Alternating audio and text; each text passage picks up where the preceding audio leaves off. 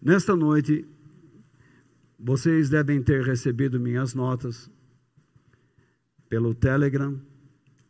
E se você não as recebe, basta ir abaixo do vídeo a um link, clicando lá, você será conduzido ao Telegram e semanalmente você estará recebendo as notas, tanto de terça como de domingo. Deus está comigo e eu não terei medo. O Salmo 46, versículos 1 e 2, diz assim: Deus é. Se você repara, eu coloco ali em vermelho, porque aqui vai existir alguma coisa, e quando você vê este verbo, ele vai definir algo. Então, o salmista vai definir algo. Deus é o que? Nosso refúgio, a nossa força, socorro que não falta em tempos de aflição. Então, veja bem, Deus é o que?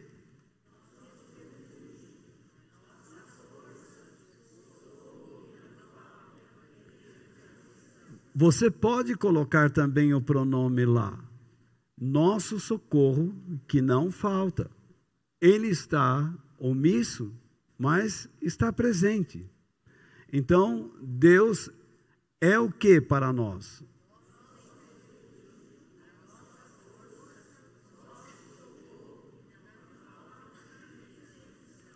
Que não falta em tempos de aflição. Acredita-se que este salmo se refere a um livramento miraculoso de Deus, salvando o reino do sul de Israel, chamado Judá, cujo rei era Ezequias, e Deus salvou Jerusalém de um sítio, de um cerco, de um rei assírio chamado Senaqueribe. Então, este salmo foi escrito para celebrar louvores em razão da memória, da lembrança daquele período. Todos nós lembramos de algum momento no passado, como falou agora há pouco aqui, nosso querido Edu e também o Márcio. Ele, o Márcio disse que não pode deixar de dizer que Deus é bom, apesar de tantos infortúnios, o Edu viu a transformação de Deus na vida dele, viu a bondade de Deus na vida dele, e você também pode se lembrar de momentos que Deus trabalhou na sua vida e como Deus foi bom. Você pode se lembrar de que se não fosse Deus, você talvez nem vivo estaria. Talvez teria enlouquecido, ou talvez teria escolhido um caminho tortuoso para, num espírito de amargura, buscar uma revanche contra a vida com a qual você não se conformou. Mas Deus foi tão bom que você descobriu nele, em toda a sua profundidade, um caminho que transformou seu coração, seus pensamentos e o mantém firme nele, em caminho da vida. Deus é o teu refúgio. Deus é a tua força. E Deus não foi, Ele é o teu socorro, que nunca falta em todos os períodos de aflição em sua vida. É verdade? Muito bem. Então, no versículo 2, ele diz agora uma razão da sua definição de Deus. Ele vai dizer: sabe por que eu estou dizendo que Deus é o nosso refúgio, nossa força e nosso socorro? Porque nós temos algo a declarar diante das situações presentes e futuras. Nós passamos algo no passado, Deus agiu de tal modo, e nós cremos que se nós formos verdadeiros com Ele, Ele continuará agindo do mesmo modo. Então ele diz: por essa razão, pela razão de Deus ser o nosso refúgio, a nossa força e o nosso socorro, ele diz: não teremos medo. Não teremos medo. Como uma pessoa pode declarar: não terei medo? O medo existe em todo mundo. Eu tenho medo, você tem medo. Ele está falando, nós não teremos medo, nós lutaremos contra o medo, porque o medo sempre estará lá. Você nunca escapará dele, ele sempre estará lá. Mas você luta contra o medo de alguma maneira. Você vai lutar contra o medo de algum modo. E você pode escolher, com todo respeito, uma filosofia popular, você pode escolher uma psicologia popular, você pode escolher jargões, se alimentar de jargões, de clichês, ou você vai buscar no Senhor o que? Refúgio, abrigo, não é? Força e socorro, ajuda, auxílio. Então, ele diz: não teremos medo. Aí ele diz: mesmo que, ainda que a terra seja abalada e as montanhas caiam nas profundezas do oceano. Então, ele está falando aqui de, um, de uma maneira aterrorizante, como nós veremos. Então, a pergunta que eu faço é: diante de momentos aflitivos, é possível encontrar Deus? É possível obter de Deus a sua presença, sua força, seus recursos em meio às pressões e adversidades? Você diz sim, mas eu pergunto a todos: você crê que é possível? De todo o seu coração? Você pode fechar os teus olhos um instante e concentrar a sua alma e declarar quem Deus é, baseando-se no que você acabou de ler agora? Você pode levantar sua voz e declarar: Deus, se você não lembrar, basta olhar aqui na tela, está lá quem Deus é. E é este Deus que você crê? Você pode dizer a Ele que Ele é isso em sua vida? Diga então a Ele. Levante a sua mão para o alto céus e declare quem Ele é.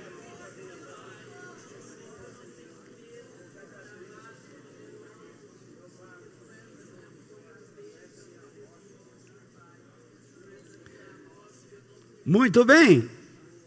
Eu não sei o que você está passando agora.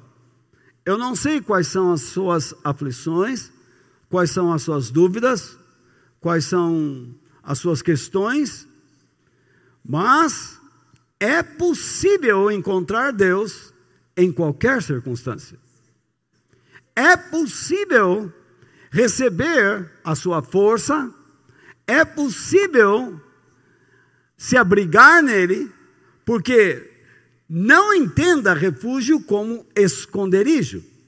Esconderijo é um buraco qualquer, mas um abrigo é onde alguém lhe oferece um canto e ele te dá água e comida e descanso e proteção.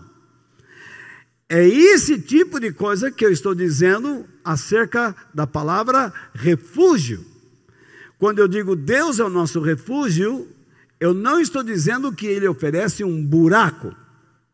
Ele está oferecendo um lugar, uma casa. É onde ele está. E você receberá dele a instrução que vai te dar força e que vai auxiliar você em tempos de aflição.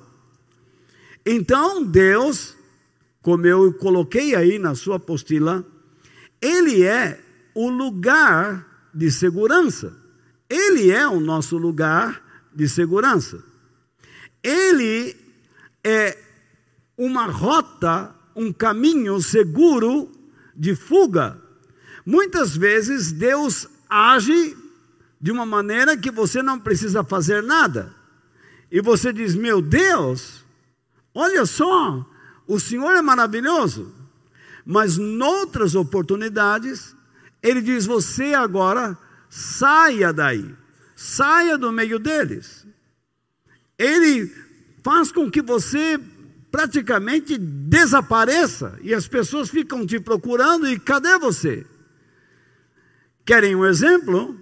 Jesus em Nazaré. Por duas vezes tentaram matar Jesus ali. E por duas vezes, no meio daquele tumulto, ele sai. Paulo, na cidade de Damasco, como eu vou sair dessa cidade? Vão acabar comigo. E de repente desceram Paulo dentro de um cesto por uma corda. Vocês se lembram disso? Não é? Aqueles dois espias de Josué que foram espiar a terra e estavam na casa de Raabe. De repente, eles se viram mortos, mas receberam a proteção de Raabe e de uma forma maravilhosa eles conseguiram escapar de Jericó para depois invadi-la e destruí-la. Então, muitas vezes, Deus diz: aquiete-se, não faça nada, e você verá a mão dele agir. Outras vezes, Deus diz: saia. Mas Deus, eu não, como é que eu vou sair? Eles não me deixam. Eu serei a tua mão. Então, em ambas as situações, ou você estando quieto, ou seguindo uma rota, esteja certo que a mão de Deus está sobre a sua vida. Quando eu falo estar debaixo da mão de Deus, eu estou falando estarmos debaixo da direção de Deus, da orientação de Deus, correto? Então você se lembra do povo de Israel? que durante o dia uma nuvem dirigia este povo pelo deserto, e à noite uma coluna de fogo se levantava no acampamento, trazendo aquecimento, iluminação e a certeza de que Deus estava lá. Então, tanto durante o dia, quando a nuvem cobria os protegia do sol, trazendo refrigério, e dando direção, e à noite dizendo onde eles deveriam acampar, debaixo da sua iluminação e do seu aquecimento, do seu calor, da sua proteção. Eu estou me referindo a um povo que estava debaixo da mão de Deus. Nós somos um povo chamado para estarmos debaixo da mão de Deus. Talvez você não acredite no que eu estou falando. Talvez você tenha dificuldades para dizer, mas que história é essa de mão de Deus? É maravilhoso quando o Espírito de Deus nos mostra que realmente estamos debaixo da mão de Deus, porque vemos Deus agindo mesmo quando nós não agimos e Ele age, e mesmo quando Ele nos leva por um caminho para nos livrar de algum problema, vemos a mão de Deus. Toda ação de Deus em nossa vida é um milagre. Deus é a nossa proteção, muitas vezes Mas o que eu quero dizer com proteção não é simplesmente que ele está do nosso lado e tudo que bate volta. Ele cria um campo magnético e qualquer arma do inimigo lançada não nos atinge. Não é isso que eu quero dizer. Quando eu falo de proteção, eu estou falando que Deus nos dá a capacidade de sermos resistentes. Vou dizer de novo: quando Deus nos dá a proteção, Ele está dizendo que nos dá a capacidade de sermos resistentes. Muitas vezes o inimigo tenta roubar de nossas mentes verdades e coisas que podem destruir nossas vidas. Mas quando nós estamos debaixo da mão de Deus, recebendo os subsídios, os recursos que Ele preparou para nós, sendo Ele mesmo o nosso abrigo, nós vemos tamanho amor, tamanho poder, e nós resistimos a tudo que nos quer roubar a nossa vida com Ele. Por isso declaramos que, quando estamos debaixo da mão de Deus, e percebemos que estamos resistindo bravamente, firmemente, percebemos que fazemos isto devido a todo o seu auxílio, a tudo aquilo que ele nos dá. Então nós não desistimos.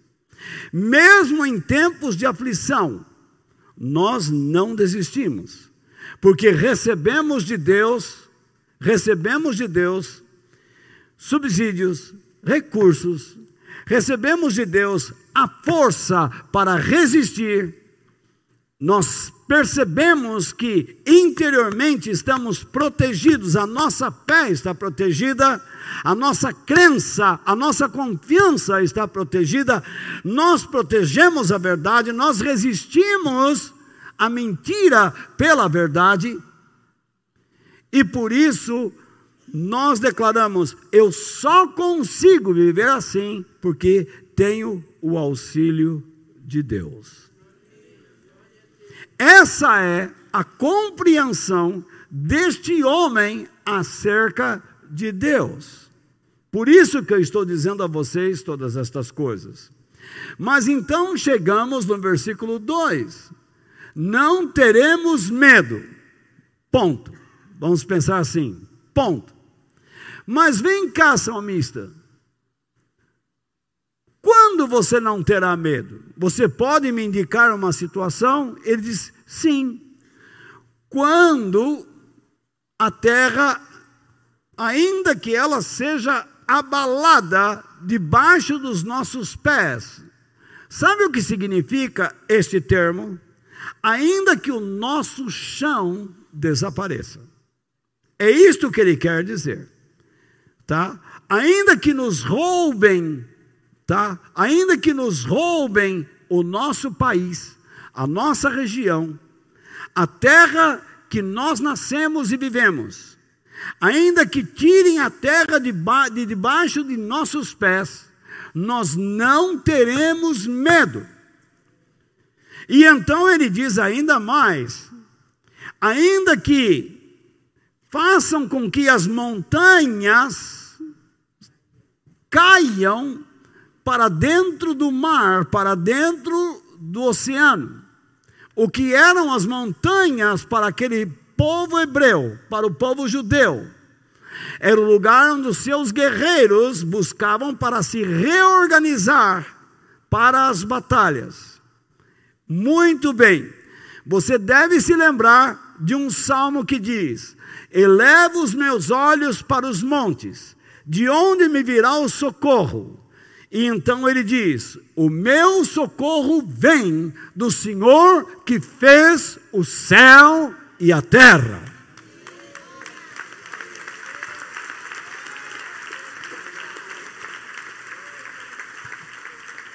Por que ele leva os olhos para os montes? Porque lá estão os soldados, lá estão as tropas de Israel se preparando, se reorganizando, tá? Para combater seus inimigos. Porém, ele diz: Elevo os meus olhos para os montes, mas o meu socorro não está naqueles homens. O meu socorro é Deus. E Deus poderá usar estes homens, ou simplesmente não usá-los. Deus pode fazer o que quiser, porque Ele é Deus. Eu lembro uma vez que musiquei esse, esse versículo do Salmo, do Salmo 121. Eu era mais ou menos assim: Elevo os meus olhos para os montes, de onde me virá o socorro.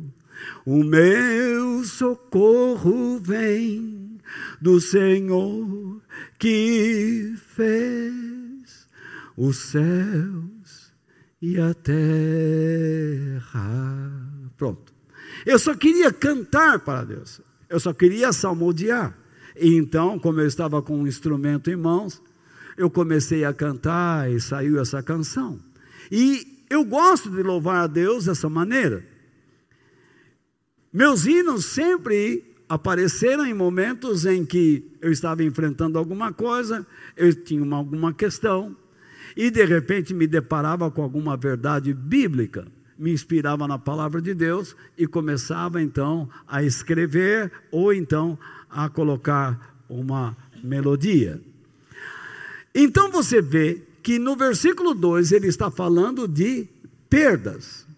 Ele está falando, nós podemos perder nosso país, nós podemos perder a nossa região, nós podemos perder a nossa casa, nós podemos perder a nossa família, nós podemos perder pessoas, como Márcio perdeu sua esposa.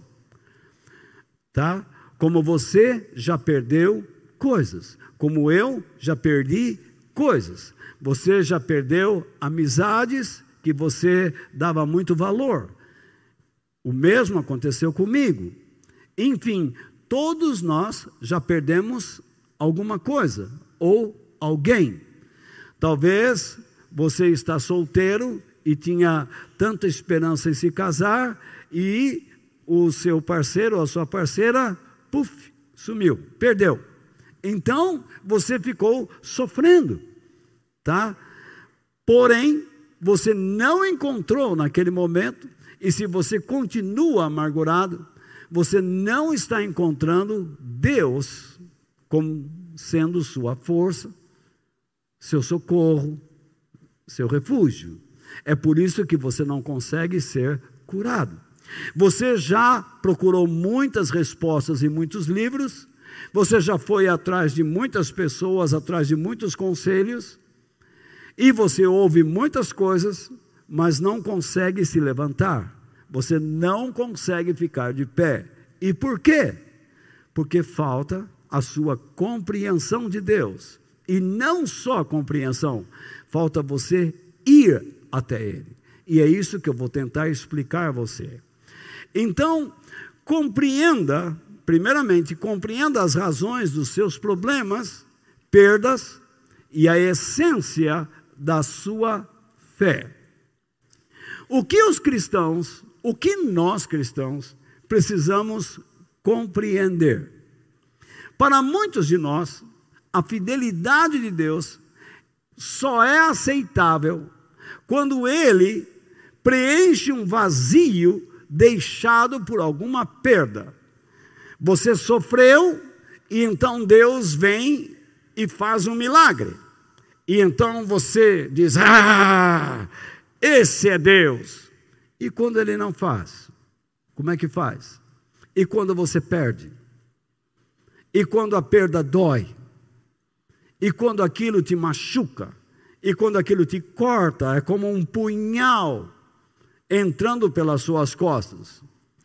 Por que Deus permite que nós percamos coisas, percamos pessoas? Porque Deus permite que nós tenhamos tantos problemas nesta vida? É uma questão, não é? E então eu, eu fiz questão de colocar esse texto aqui, porque eu acho que é melhor que você leia comigo. Então, veja só: problemas e perdas, eu coloco em vermelho, que é para destacar. São o que? Oportunidades. Essas oportunidades são para o que também? Para buscarmos e testemunharmos a presença de Deus conosco. O Márcio acabou de dizer: eu não posso deixar de dizer que Deus é bom. Ele perdeu. Ele perdeu a mãe de seus filhos. Ele perdeu avó de sua é, neta ou neto. Me perdoe, Márcio. É neto. Então, neta, desculpe, é de sua neta. Ele perdeu a avó de sua neta. Ele perdeu a sua companheira. E ele diz: Eu não posso deixar de dizer que Deus é bom. Ele é bom. Mas por que ele permite estas coisas? Eu, por que Deus permite uma enfermidade na minha vida? E por que ele não cura? Ele já me curou tantas vezes. Milagrosamente, eu recebi milagres de Deus e por que Deus não me curou? Porque Deus permitiu que eu passasse por dificuldades financeiras.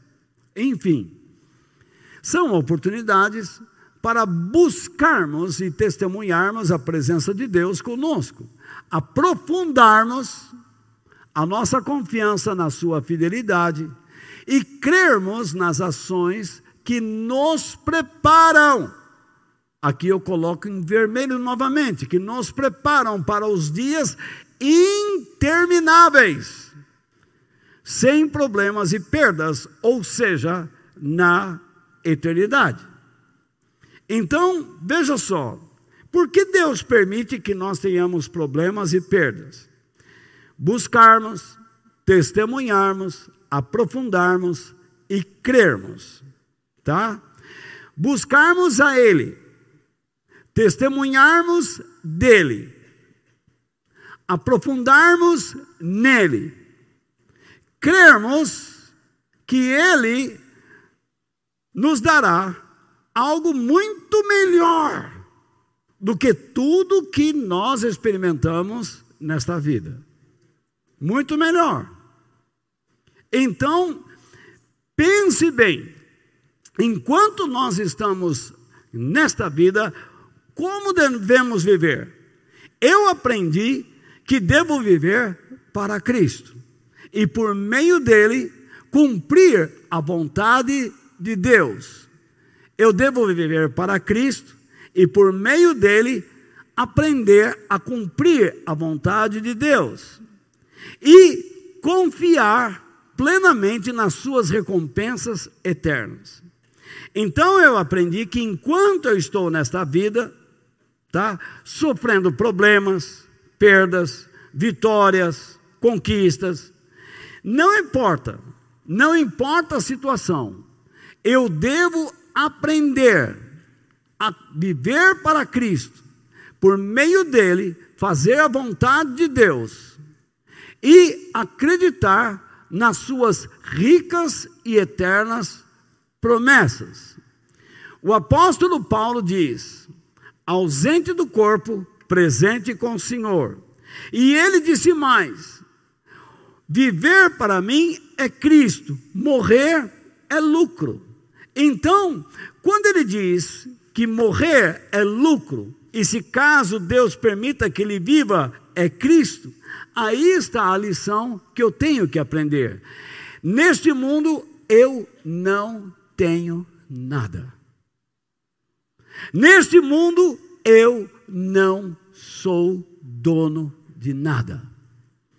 Você tem um filho e você diz, é o meu filho. Não, ele não é teu filho. Você é um administrador de um filho de Deus.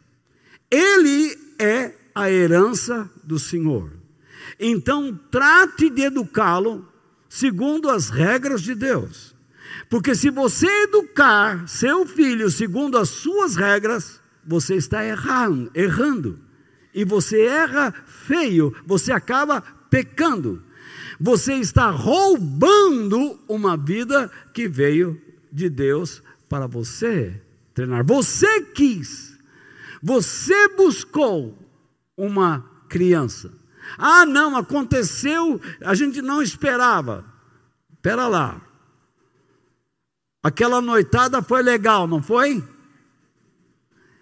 E você disse que não podia acontecer nada. Aconteceu, meu amigo. Aconteceu. E ele veio. Agora você vai ter que se preparar para educar esta criança e devolvê-la para Deus. Criar esta criança no caminho do Senhor para que ela não se afaste dele. Isso é um trabalho árduo. Por isso você deve encarar a paternidade como um ministério, um serviço a Deus. E se você não fizer isso, você está errado. Você está estará não agradando a Deus. Você estará tomando uma atitude reprovada. Então, veja só, o evangelho que não enfatiza o cumprimento da vontade de Deus e a confiança na vida eterna é apenas uma história. Sim, uma história, não é história, é história, é um conto, uma ilusão, um sonho de ingênuos. Eu prometi a vocês, a Deus e a mim mesmo, que todas as vezes que eu viesse aqui compartilhar alguma instrução da palavra de Deus com vocês, eu lhes falaria toda a verdade. Eu não vou mentir a vocês. E nesta noite vou continuar falando a verdade. Eu não acredito num evangelho que não ensine as pessoas a cumprirem a vontade de Deus. Eu não acredito num evangelho que não leve as pessoas a confiar na vida eterna. Vontade de Deus hoje é um tema que foi diluído Geralmente os pregadores dizem: é a vontade de Deus que você seja curado, é a vontade de Deus que você seja rico, é a vontade de Deus. Espera aí, e a vontade de Deus que você seja humilde, e a vontade de Deus que você seja honesto, e a vontade de Deus que você não seja um ladrão, um adúltero, um sem vergonha, um canalha. Como é que fica? E a vontade de Deus que você não seja um fofoqueiro, um mexeriqueiro. E a vontade de Deus que você seja um bom marido, um bom pai, uma boa mãe, um bom filho. E a vontade de Deus que você seja verdadeiro, sincero, íntegro. Então eu não posso acreditar em histórias assim. Não posso acreditar num evangelho dessa maneira. Que simplesmente procura emocionar as pessoas, levar as pessoas a uma ingenuidade. Quando você vai a Deus, você está recebendo dele certas exigências. Ele diz: Eu vou dar a você a oportunidade de viver comigo eternamente. Até agora você se opôs a mim. E então você reconhece que a vida eterna é o lugar onde você receberá a maior e mais plena recompensa, onde você receberá as mais ricas bênçãos. Você está disposto a trocar esta vida na terra pela eternidade? Se você disser sim, então pode ter certeza que você vai começar a aprender a fazer a vontade de Deus. Vai ter interesse. Do contrário, você vai viver se arrastando e procurando apenas os seus interesses, seus próprios prazeres e não vai pagar preço algum. Você simplesmente vai acreditar no que não existe. Agora, segundo lugar, compreenda que a terra não é um lugar para se viver como ingênuos e sonhadores. Se eu acabei de falar que um evangelho sem a vontade de Deus, sem o conhecimento da vontade de Deus, sem uma confiança na eternidade, outro termo que está obscuro na igreja, ninguém menciona mais eternidade. As pessoas não creem na eternidade, só creem na vida terrena, em ganhar dinheiro, em ficar rico. É só isso que eles pensam. E é só para isso que vivem, como se Deus não pudesse abençoá-los financeiramente. Eles acham que precisam jogar toda a sua vida nesse sentido. E eles vivem de qualquer jeito e depois gritam: Deus, me ajude. Até quando Deus vai ajudar? Uma hora ele encolhe a mão e você vai levar um tremendo tropeção. E não é isso que eu quero que aconteça com a sua vida. Então, compreenda que a terra não é um lugar para se viver como ingênuos, sonhadores. Não viva dessa maneira. Então, veja só, o versículo 2 diz: Por isso não teremos medo. E agora eu vou colocar algumas explicações lá. Ainda que a terra seja abalada, e como eu já lhe disse, retirada de sob os pés, é isso que quer dizer. Este é o segredo que está dentro desta palavra. Abalada, ela simplesmente se abala e desaparece. Ainda que a terra suma, eu fique sem chão. E isso já aconteceu com você, não é? Em alguns momentos você perdeu o chão. E o que significa perder o chão? Ficar sem saber para onde ir, sem saber o que fazer, entrar nos limites da loucura. Vocês estão comigo, gente? E então ele diz: e as montanhas caiam nas profundezas do oceano, transportadas para o meio dos mares. O lugar onde nós podemos nos organizar, de repente elas saem de lá e se jogam no mar, e são jogadas no mar. Você perde o lugar onde você deve se organizar. Parece que só sobrou um lugar. A terra onde você fincou seus pés sumiu. As montanhas para onde você poderia correr e se organizar sumiram. Para onde você vai? Você começa a entender porque o, o salmista diz: O Senhor é o quê? O Senhor é o quê?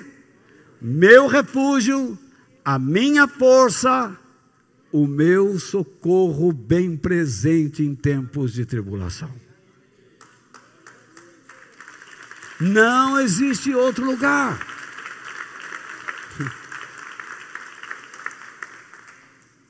Começa a fazer sentido para você. As palavras deste homem, ele diz: Sabe, Senhor, eu sei que nós teremos muitos outros problemas como os nossos patrícios no passado. Eu sei o que o Senhor fez. E por que o Senhor fez aquilo?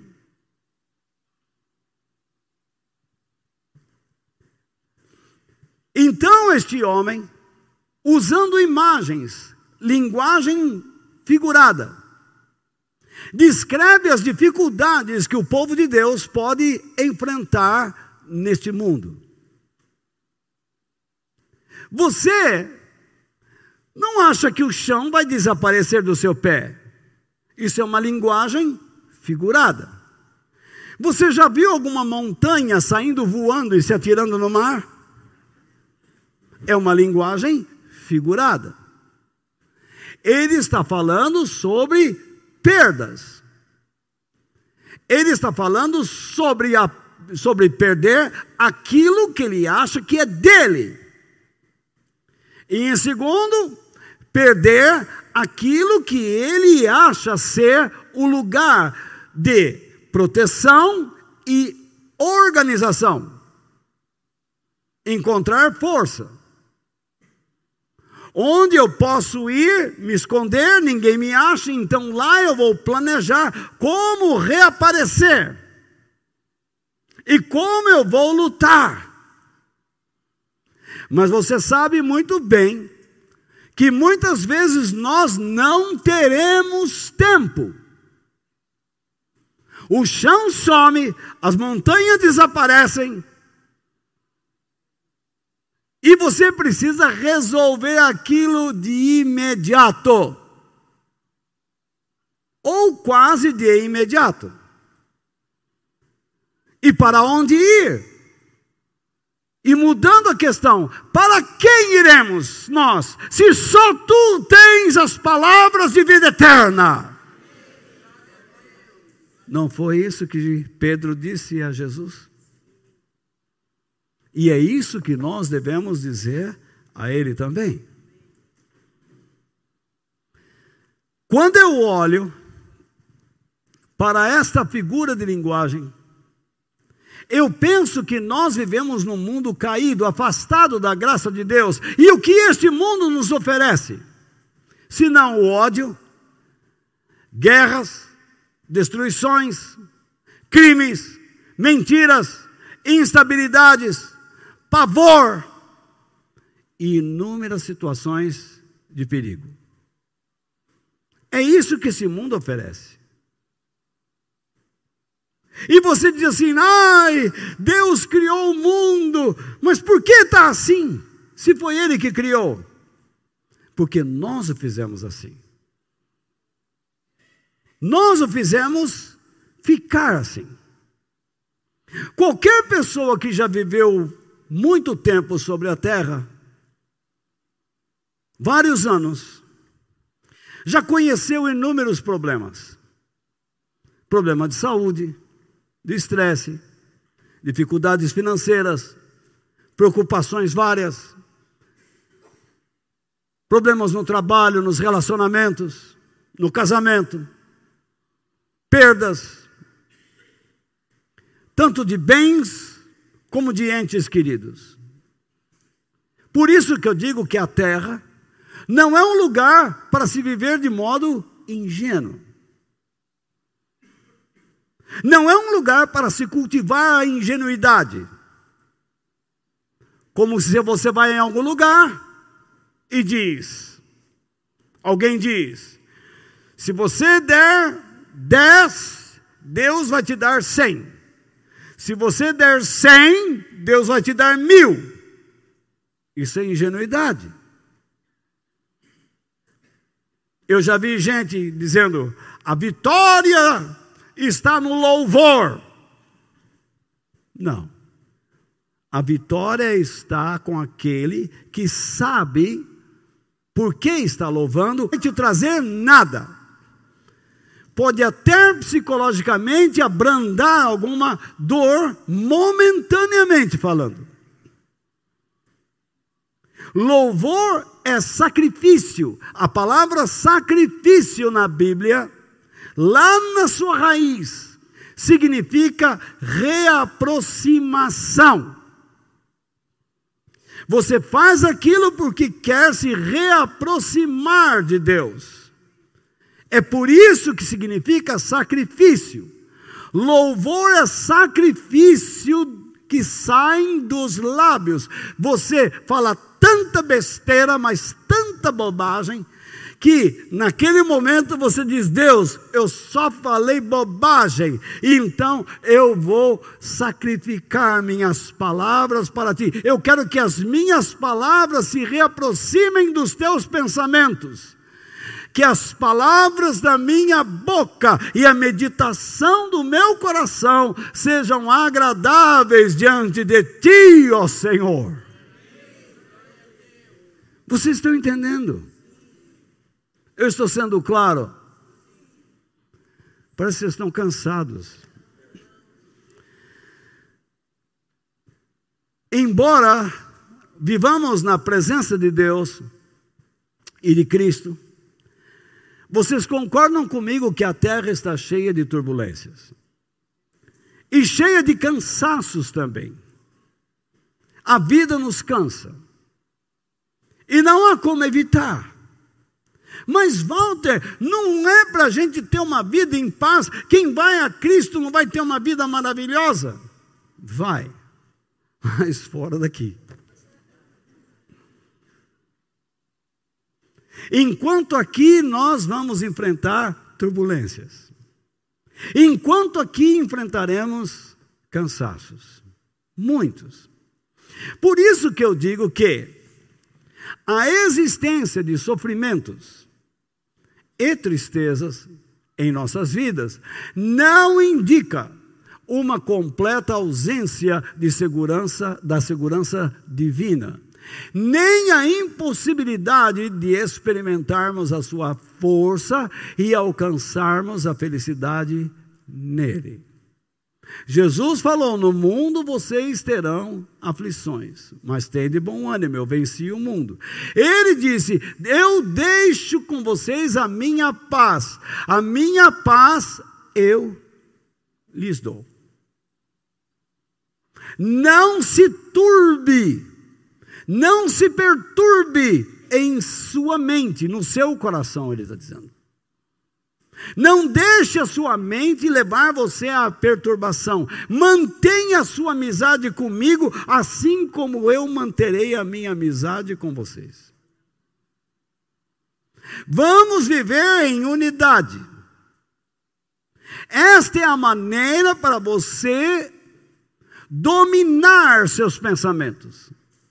Esta é a maneira para você controlar seus pensamentos, a essência de sua vida, a rota de sua vida. Conhecer a vontade de Deus, conhecer o caminho de Deus. Muito bem. Então, veja só, uma das razões de o cristão ser perseverante e feliz se deve à descoberta de que Deus é, é a única fonte da verdade e da vida. E Jesus, o caminho, ou o modo de vida a ser seguido para se unir com o Eterno. Jesus disse: Eu sou o caminho, a verdade e a vida. Ninguém vem ao Pai a não ser por mim. Por que então eu sou perseverante? Por que então eu sou resistente? Porque eu estou indo buscar uma fonte. E que fonte é esta? A fonte da verdade a fonte que me dá vida. E o que eu descubro nessa fonte? Jesus, o enviado de Deus, que disse ser o caminho. Você nota que, neste texto que eu estou colocando aqui, e nas próprias palavras de João, capítulo 14, versículo 6, quando ele diz: Eu sou o caminho, a verdade e a vida. A palavra caminho é uma figura de linguagem, é uma imagem. Quando eu falo para você caminho, o que vem na sua mente? Uma estrada, uma rua, uma trilha, um trilho. Como nós falamos na roça, uma picada. Então, um caminho. No entanto, em cada caminho que você toma, você tem que também tomar procedimentos adequados. Se você vai andar no mato, numa picada, você tem que tomar cuidado. Porque existem ali do lado serpentes, cobras. Se você anda num caminho mais largo, você também tem que tomar cuidado, porque nele tem pedras, tem coisas que poderão te fazer tropeçar. Se você anda numa rua, você também tem que tomar cuidado. Ali tem ladrão, salteador, existem perigos. E se você anda numa avenida, imagine o tráfego, você pode morrer atropelado. E se você estiver guiando, você tem que tomar cuidado com as regras. Você guia o seu carro sempre olhando o que está à sua frente, do seu lado, atrás. Você não fica olhando só para o seu pé, o lugar que você troca a marcha, o volante. Você está sempre de olho no para-brisa, nos espelhos. Sempre olhando ao redor. Você então assume uma postura, um estilo de vida. É isso que Jesus está dizendo. Se você quer ter a verdade, se você quer ter a vida, você tem que olhar para o meu estilo de vida. É esse estilo de vida, é esse modo de vida que te conduzirá ao Pai. O Pai que é Deus, que é o que? O teu refúgio, a tua força e o teu socorro. Se você não tiver um estilo de vida adequado, você estará longe de toda e qualquer proteção. Imagine você pega um carro e entra aí na numa avenida qualquer e você pisa à vontade, você fecha os olhos, quer ver, ó, ó, ó, ó, e larga o volante, o que vai acontecer? Acidente. Você vai provocar um acidente, você vai se machucar. Se você vive uma vida desregrada de qualquer jeito, vive nas noitadas, como falou aqui o nosso Edu, e você vive na farra e na gandaia, enchendo a lata, você sabe no que vai dar. Você vai perder sua família, você vai adquirir maus hábitos, hábitos imorais. Já já você está dentro de um campo de promiscuidade. Então veja só, você tem que escolher o que você quer. Você quer encontrar Deus ou você quer ser apenas um religioso? Um amante de Deus temporário. Você quer crescer nele ou quer que ele aceite as suas opiniões? Então nós temos que definir quem é quem aí? Quem é o barro e quem é o oleiro? Ou você vai definir Deus pelas suas ideias, ou então acredite que ele o definirá pela sua verdade. Então ele diz: ande do modo como Jesus andou. Eu o enviei para ser um exemplo a você. Deixei registrado em um livro que você tem em suas mãos, ao qual você denomina como Bíblia. E desde o Gênesis até o Apocalipse, esse livro fala dele. Siga o seu exemplo. Então, o salmista continua expressando a sua confiança em Deus no verso 3. E aqui eu coloco algumas definições. Ele diz: de novo, não teremos medo.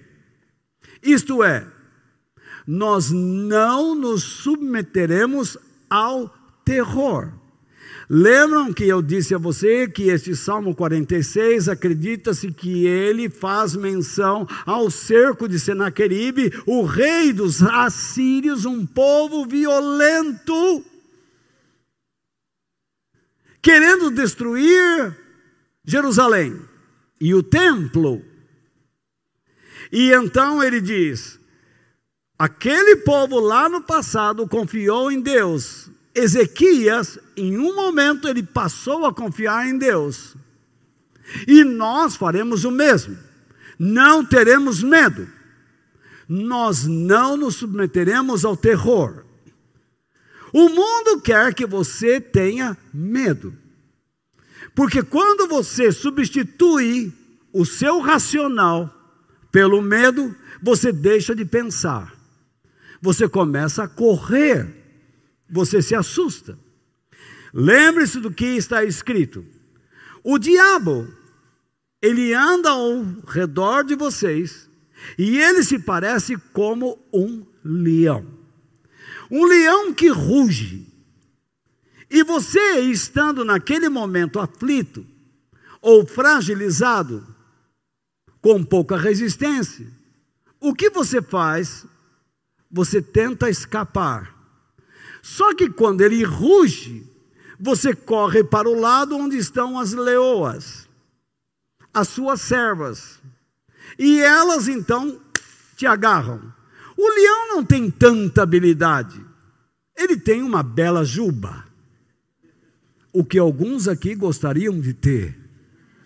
Mas ele cai ali no seu harém. E as leoas matam a vítima dilaceram e ficam do lado esperando. E o leão então vem calmamente, como o rei da selva, e ele se alimenta primeiro. E depois que ele está satisfeito, ele palita os dentes e diz: Agora vocês, mulheres. Então elas passam a comer. É assim que acontece. O diabo dá um murro e você faz o que? Corre. Você corre para onde? Você não tem chão, você não tem para onde se esconder, e você corre para ninguém, porque tudo desapareceu de sua mente.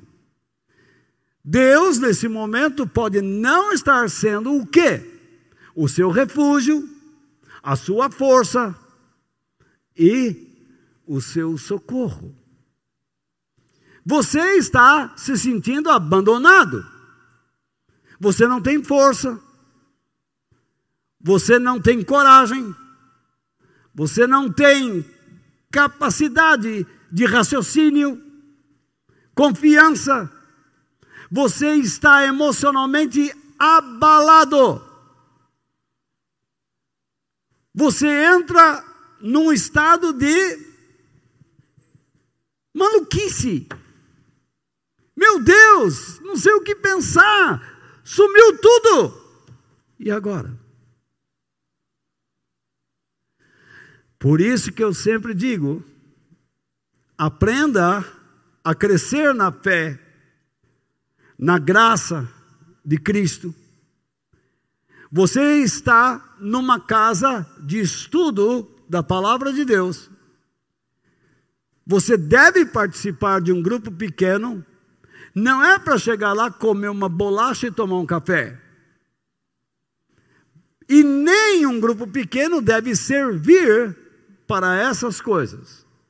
Elas podem estar lá, mas o objetivo do grupo é tratar das coisas do reino de Deus na sua vida. Então, veja só, ele diz ainda agora: ele vai agora falar sobre os mares, mas as montanhas não pularam nos mares. Agora ele diz: ainda que os mares, a palavra mar aqui também eu coloco lá, F-I-G significa sentido figurado. Você já viu um mar? Veja bem, o mar rugir, falar com você, te perseguir.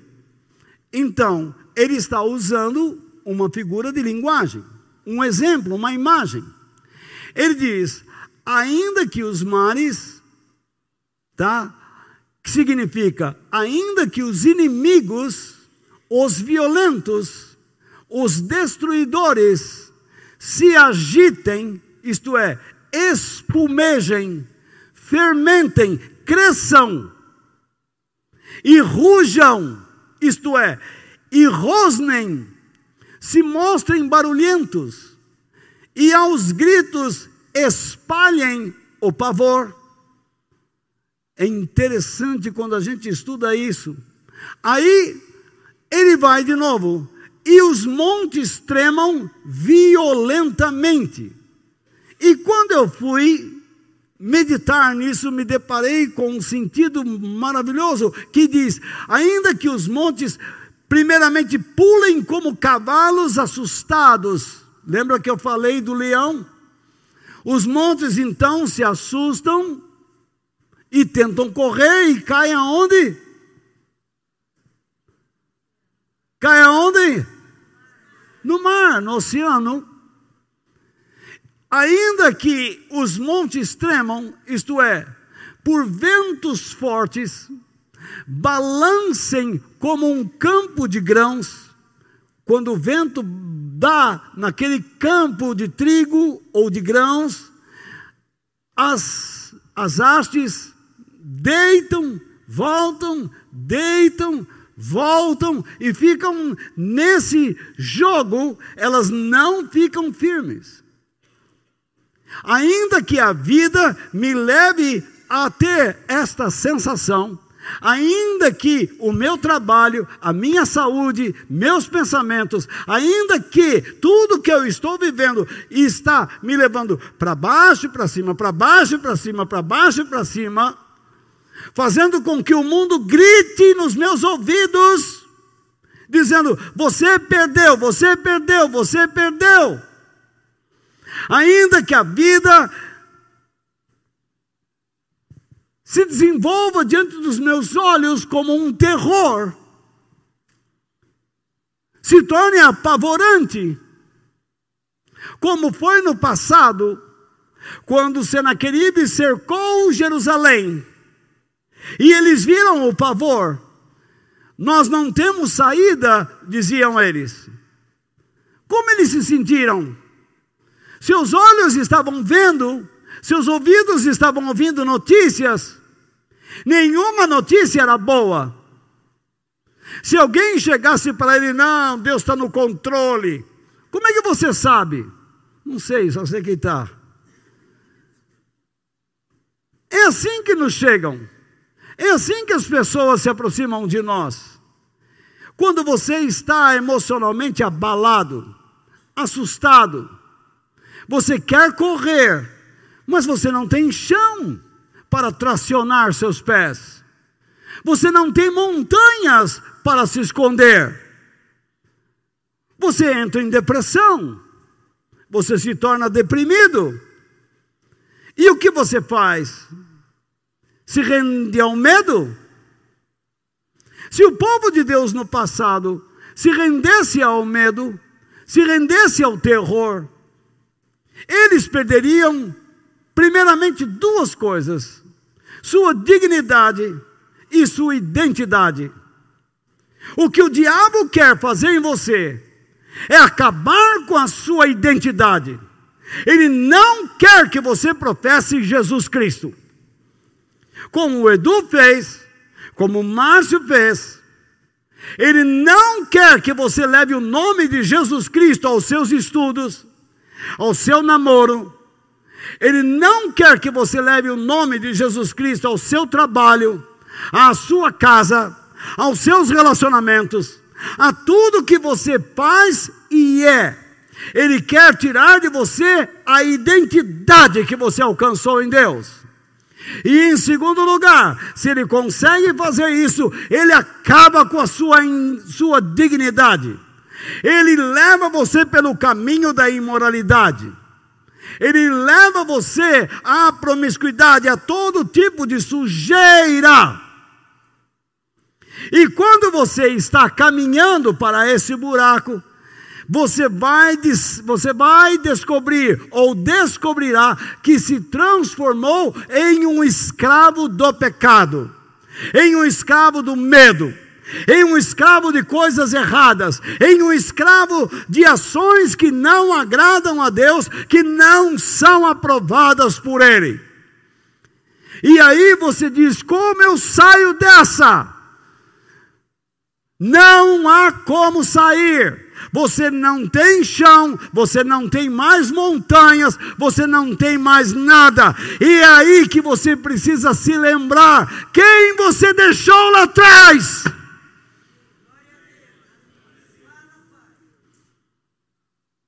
Quem você abandonou?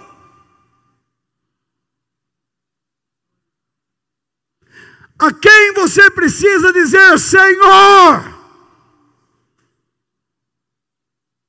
Dá-me de beber. Alimenta minha alma.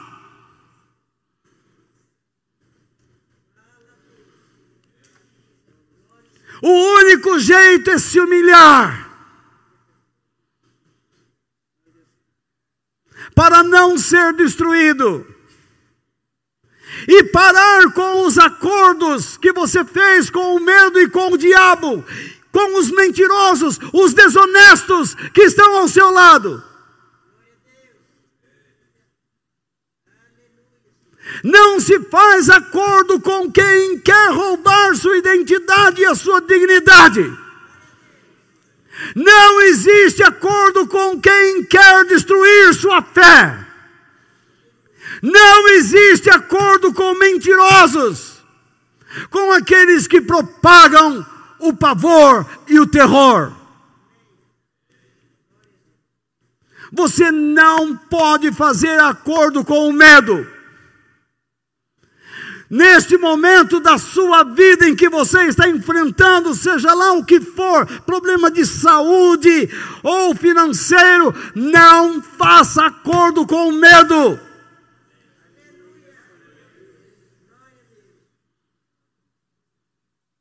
Enfrente-o! E só existe uma maneira e um lugar. Uma maneira em um lugar. No abrigo de Deus, pela força de Deus e com todo o auxílio que Ele dá.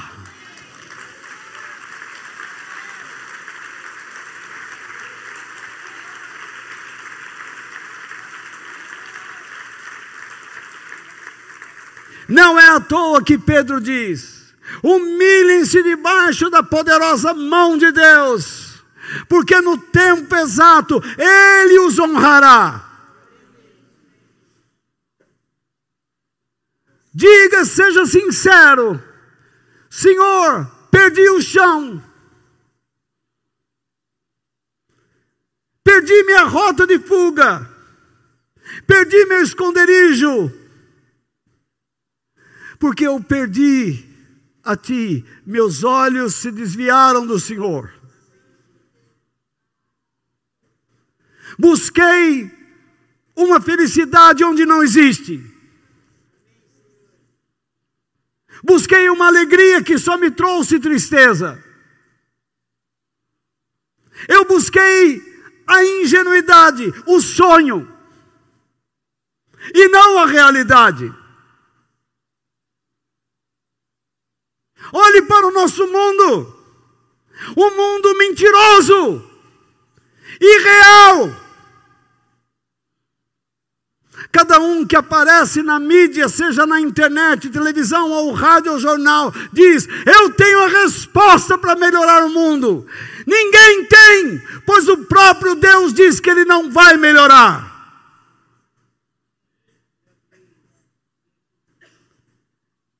E ao mesmo tempo ele diz: lutem para melhorar pessoas. Não é o mundo. O mundo se tornará cada vez pior. Mas Deus diz: você continuará existindo nele, em Cristo, para uma missão tudo que você experimentou no seu passado, eu agora vou usar e te fortalecer. E você retirará pessoas do mesmo terror onde você estava enfiado. Você retirará pessoas do mesmo pecado que o escravizava. Você tirará pessoas da mesma escuridão que te envolvia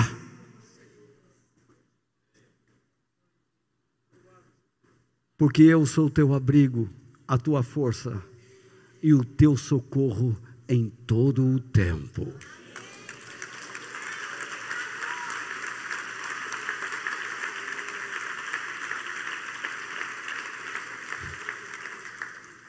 Voltando aos dias do rei Ezequias, ele tentou dar dinheiro para Senaqueribe, ou riquezas, cavalos, dizendo: Senaqueribe, não nos ataque. Eu envio a vocês muitas riquezas, vão embora, vamos fazer um acordo de paz. Senaqueribe zombou e disse: Não. O que nós queremos é humilhar vocês e destruir esse povo. O povo de Deus não existirá mais sobre a terra. O mundo tem ódio de você. Cuidado com as pessoas que te chamam para sair.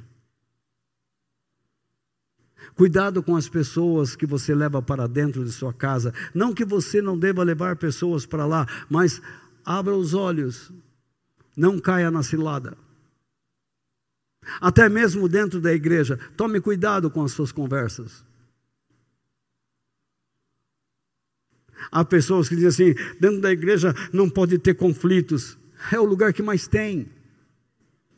Nós estamos lidando com a verdade e a mentira, com a luz e as trevas, com a morte e a vida, com a bênção e a maldição. Você quer o quê? Existe o trigo e o joio aqui dentro. Existe o sincero e o cínico. Existe aquele que vê de fato e aquele que diz que vê mas foge do que vê.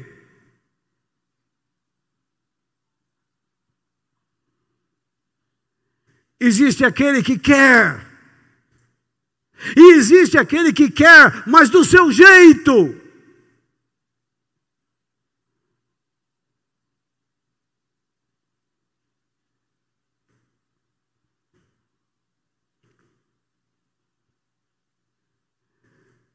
E você tenta contemporizar, fazendo acordos. Eu não estou dizendo para você deixar de conversar com este e com aquele, mas não faça acordos.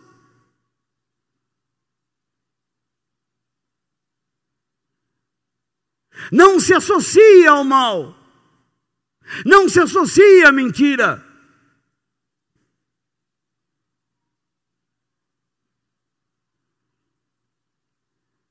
Não se associa a ingenuidade e a sonhos tolos.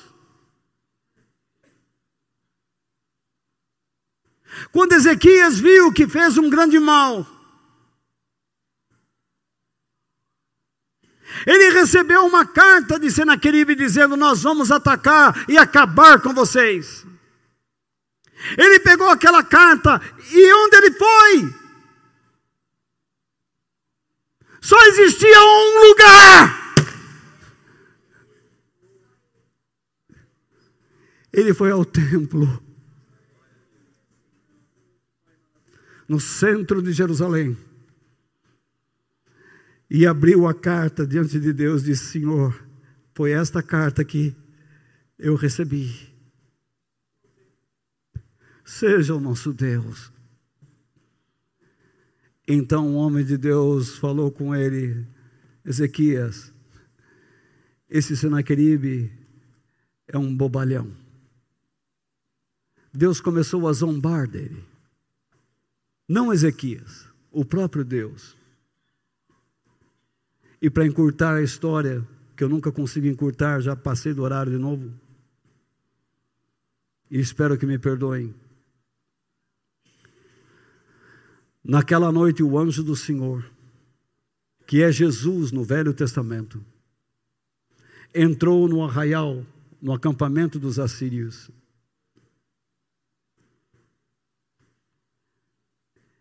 E matou 185 mil soldados. sem que eles dessem um pio. Jesus entrou lá e matou todo mundo. Pela manhã se levantaram, oh, quando olharam, corpos estendidos. Eles ficaram apavorados. Senaqueribe saiu dali com suas tropas e voltou para Nínive, a capital da Assíria. E então ele foi atrás de adorar seu Deus Nisroch, que é o Deus da fertilidade, é o Deus que sustenta tropas na guerra, e ele foi lá adorar. E sabe o que aconteceu? Seus dois filhos entraram lá e o assassinaram. Assim é o inimigo. O inimigo, o propagador do pavor, quando não consegue destruir o povo de Deus, para satisfação própria, ele mata os seus mesmos. Porque a sua natureza é essa: é matar. O ladrão vem para matar, roubar e destruir. É isso que ele faz. Não pode haver acordo com esse tipo de gente.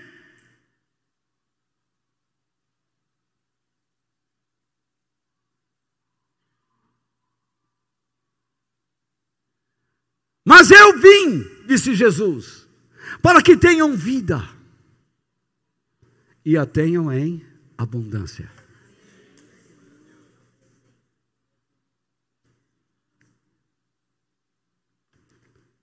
Por isso, que a sua confiança esteja no eterno e não no que você ouve ou vê. Olha que maravilha, no verso 4 ele diz: há um rio. Que rio? Se você caminhar por Jerusalém, você não vai ver rio nenhum lá.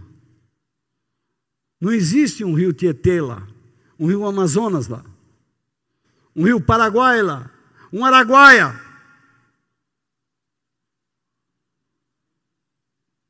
O que existe lá é um desvio feito pelo próprio rei Ezequias para que em tempos de guerra não faltasse água dentro de Jerusalém, um canal estreito, pequeno, de águas mansas que saem lá da fonte de Gion, fora da cidade.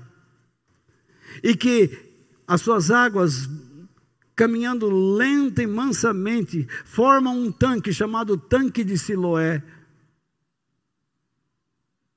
que foi justamente onde Jesus, após ser curado um cego, mandou que ele fosse ao tanque, lavasse os olhos naquelas águas e enxergasse. Quem foi em Jerusalém comigo, lembra-se de nós descermos uma escada bem lá embaixo. Ali é, é a única água.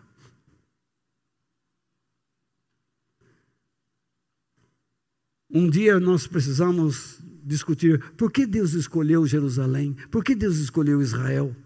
Não tinha lugar melhor? Você imagine num lugar melhor o inferno que seria aquele lugar? Por que as pessoas querem aquelas terras que não tem nada. É porque naquelas terras tem uma mensagem e tem um povo. O povo de Deus e a palavra de Deus. Por que o diabo quer destruir você? Porque dentro de você existe um rio. Existe a palavra de Deus. Existe Jesus. Existe a vida de Deus. Você é como os outros, frágil. Mas tem algo especial em você: o céu. Há um rio, abaixo de tudo, escondido no subterrâneo, águas de ricas revelações divinas, brilhantes ou reluzentes. Por que ricas revelações divinas? Porque Siloé significa o enviado de Deus. Quem é? Jesus, o nosso Senhor. O anjo lá do passado, que acabou com 185 mil soldados e fez Senaqueribe pôr o rabinho no meio das pernas e voltar para Nínive. É o mesmo que te deu vitórias no passado. É o mesmo que te ensinou a caminhar por onde você deve ir no presente. É aquele que te sustenta, que te dá resistência o tempo todo.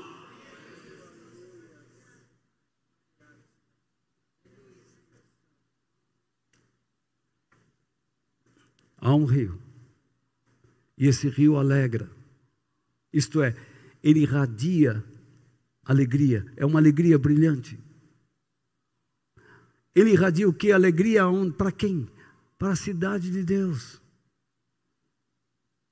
E Deus chama aquela cidade de casa sagrada, templo, santuário, o santuário do Altíssimo. Olhe bem para você. Quem você é? Chega hoje à noite e dá uma olhada no espelho.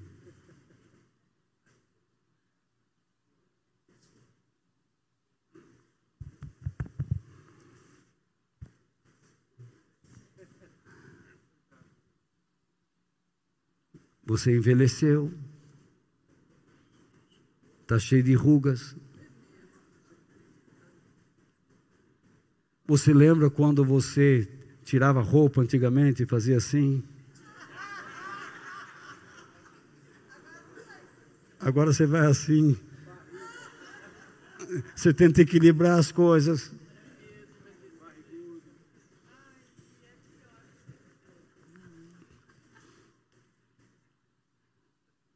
Você não é nada. Você não é dono da juventude. Você não é dono da velhice. Você não é dono da vida. Você não tem nada. Você está morrendo. Nós estamos morrendo. Mas enquanto temos vida, por que não aprendemos a morrer para nós mesmos e vivermos para Deus? Sabe por que não vivemos? Porque não temos um rio. Nós temos uma noção dele. Nós temos uma crença que existe Cristo, mas ele não está irradiando alegria dentro de nós. Eu não sou um templo.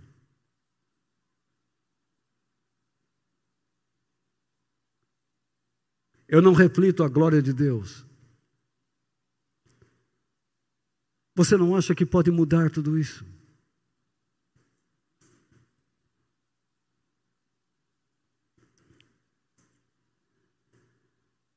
Certa vez Jesus estava cansado e chegou ao poço de Jacó, na aldeia de Samaria. E veio uma mulher, uma samaritana, tirar água do poço. E Jesus olhou para ela e disse: Pode me dar um pouco d'água? E ela olhou para ele assustada e disse: Como um judeu pede água a um samaritano? Ele disse: Mulher, se você soubesse quem fala com você.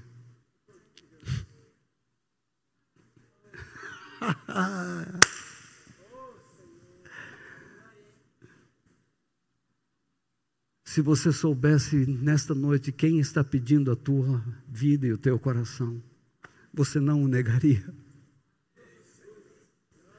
Deus está usando a minha vida para pedir o seu coração e a sua vida, para você parar de ficar correndo e sossegar. E no meio daquela conversa, Jesus disse para ela: Antes dele dizer isso, ele disse: A pessoa que beber da água desse poço vai voltar a ter sede. E então ele diz: A pessoa que beber da água que eu lhe der, que água? Como é que uma água pode matar a sede eternamente? Isso é figurado. É uma imagem, uma figura de linguagem. Água quer dizer alguma coisa aqui. E ele diz: aquele que recebe os meus ensinamentos, os quais trazem bênçãos eternas, que dão conhecimento e sabedoria à vida nesse mundo, que conduz o ser humano a confiar em Deus e no que ele diz ser de fato bom e correto. Se uma pessoa beber dos meus ensinamentos, que trazem bênçãos eternas, que dão conhecimento, mas acima de conhecimento, levam o homem a ser sábio. Porque esse é o mal de muitos. Eu quero ser um grande mestre. Só com conhecimento, meu filho, esquece. Se você não for sábio, você não é mestre nem aqui, nem em Alfa Centauro. Todo ensinamento deve nos levar à vida. E como viver a vida? Assim é o livro de Provérbios.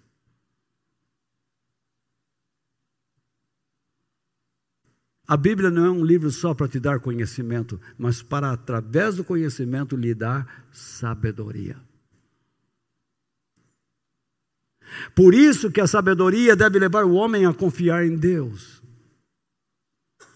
E no que ele diz de fato ser bom e correto, você não discute com ele.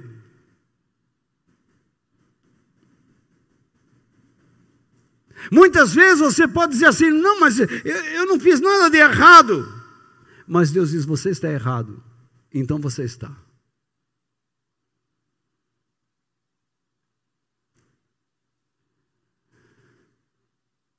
E então Jesus diz: a pessoa que bebe dos meus ensinamentos, que produz tudo isso, nunca mais terá sede. Referindo-se ao quê? Ao poço de Jacó. Quem bebe dessa água que você está recolhendo, vai ter sede de novo. Mas quem bebe, de fato, de toda a minha instrução e do que ela produz nessa pessoa que bebe, essa pessoa não terá mais sede. Porque a água que eu lhe der se tornará nela uma fonte de água. Confuso, não é? É tudo imagem. Se tornará nela um manancial de vida pura, santa e interminável em seu interior e que lhe dará o que? A vida eterna. Jesus não prometeu nada à mulher nesta vida.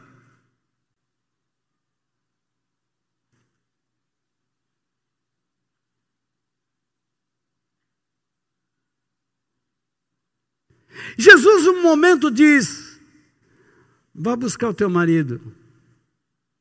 E ela diz: Eu não tenho marido. E então Jesus disse: Verdade, você já teve cinco. E o que você vive não é teu marido. Você vive errando. Você precisa se corrigir. Você vive quebrando as regras de Deus. E especificamente quanto ao seu relacionamento conjugal.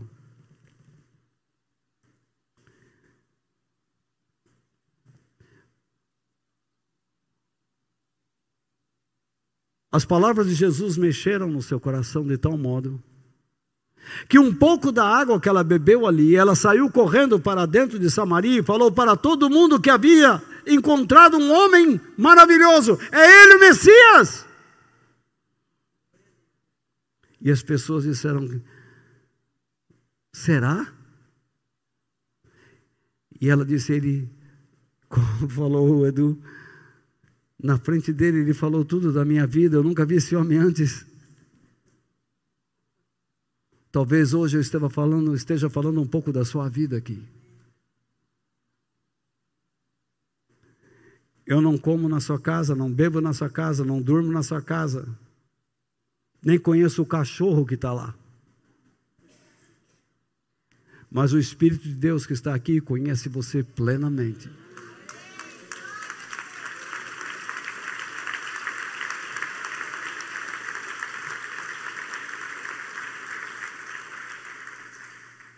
Aquela mulher cria em Deus. Ela amava Deus, mas vivia no erro. E Jesus apontou seu erro. Um pouquinho da água, ela fez a vontade de Deus, ela foi lá e falou. Mas isso não significava que o trabalho de Deus na sua vida havia terminado para que ela fosse uma mulher plenamente abençoada, ela teria que se comprometer em mudar de vida. Deus age com muita bondade e misericórdia, até mesmo com pessoas que não são sinceras a Ele, que não estão andando de fato com Ele.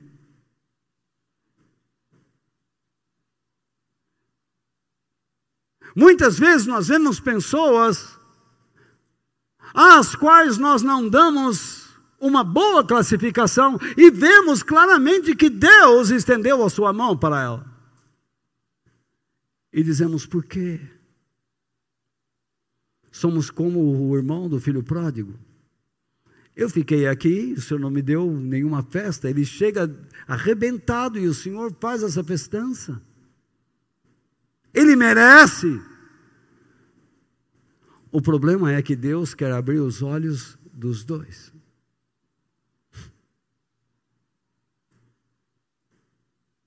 Você não teve nenhuma festa, mas você teve sempre a mim. Você teve abrigo, nunca lhe faltou nada. O seu irmão perdeu a identidade e a dignidade. Vamos devolver a ele.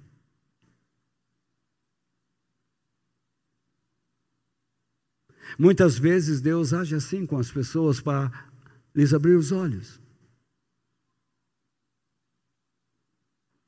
Mas o problema está quando esta pessoa passa a acreditar que ela não precisa se comprometer com uma vida transformada. Porque Deus a ama e sempre vai fazer coisas por ela. Mas chega uma hora que Deus se cansa e não fará mais nada. E a sua vida irá para o buraco. Você não pode buscar a Deus do jeito que você quer, mas do jeito que Ele determinou. O salmista disse: existe um rio, é lá que eu devo ir. Eu devo ir ao poço de Siloé. Eu devo ir a um enviado de Deus, que é Jesus, o Messias. É em Deus que está a força, é em Deus que está o abrigo, é em Deus que está o socorro, Ele é a verdade. Essas águas trazem revelação, trazem claridade. O cego foi curado lá. Jesus sempre curou pessoas, quero que você enxergue, né, Bartimeu? Quer enxergar? Enxerga. Mas ele mandou aquele homem ir lá no fundo do buraco, lá embaixo, lá na fonte, lá naquele manancial, lá no tanque de Siloé. Lave os seus olhos lá. E quando ele jogou as águas, os olhos, voltou enxergando. O brilho entrou. Isso tem sentido?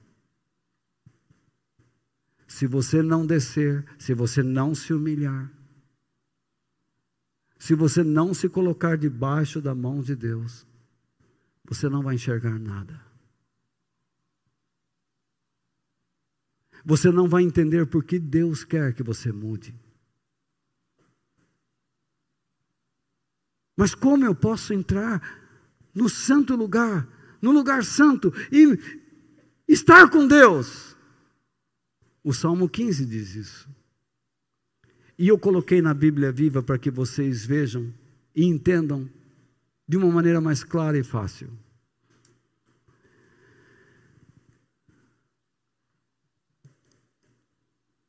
Diz assim: Senhor, quem poderá viver na tua presença? Quem terá livre acesso ao lugar santo onde tu vives? Quem é honesto e sincero em tudo quanto faz.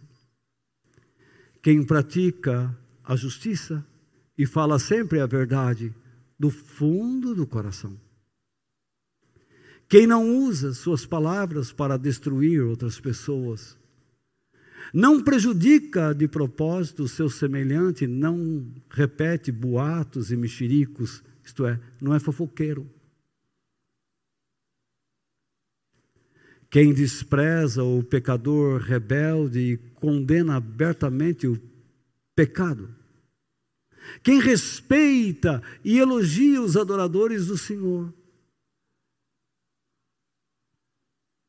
Quem sofre prejuízo, mas não deixa de cumprir a palavra falada ou dada. Quem empresta seu dinheiro aos necessitados sem cobrar juros. Não fique explorando as pessoas. Quem se recusa a mentir por dinheiro para condenar uma pessoa inocente, suborno. Quem não faz relatório mentiroso dizendo que é da igreja. Né? Agora o fim. Um homem assim permanecerá firme, firme para sempre, na presença de Deus. Isto é, um homem que procura viver e está na presença de Deus desse modo, será sustentado pela sua mão poderosa. Olhe para um cristão perseverante e firme, e o que você vai ver? Um homem humilde, que reconhece suas fragilidades, que se sujeita a Deus, que luta contra o orgulho e suas ambições egoístas mas um homem que anseia pelo lugar onde Deus está. E ele busca a Deus pelo modo correto. E não por meio de crenças fantasiosas, ingênuas, sonhos irreais. Quem busca Deus do modo correto, sempre o terá como seu refúgio sua força e o seu socorro sempre presente. E quando você anda em correção, você cresce em fidelidade, confiança, dia após dia, independente das circunstâncias. E o mais incrível é que o Espírito de Deus estará sempre dizendo a você: continue resistente, Deus é contigo, não tenha medo. Que Deus nos abençoe. Amém.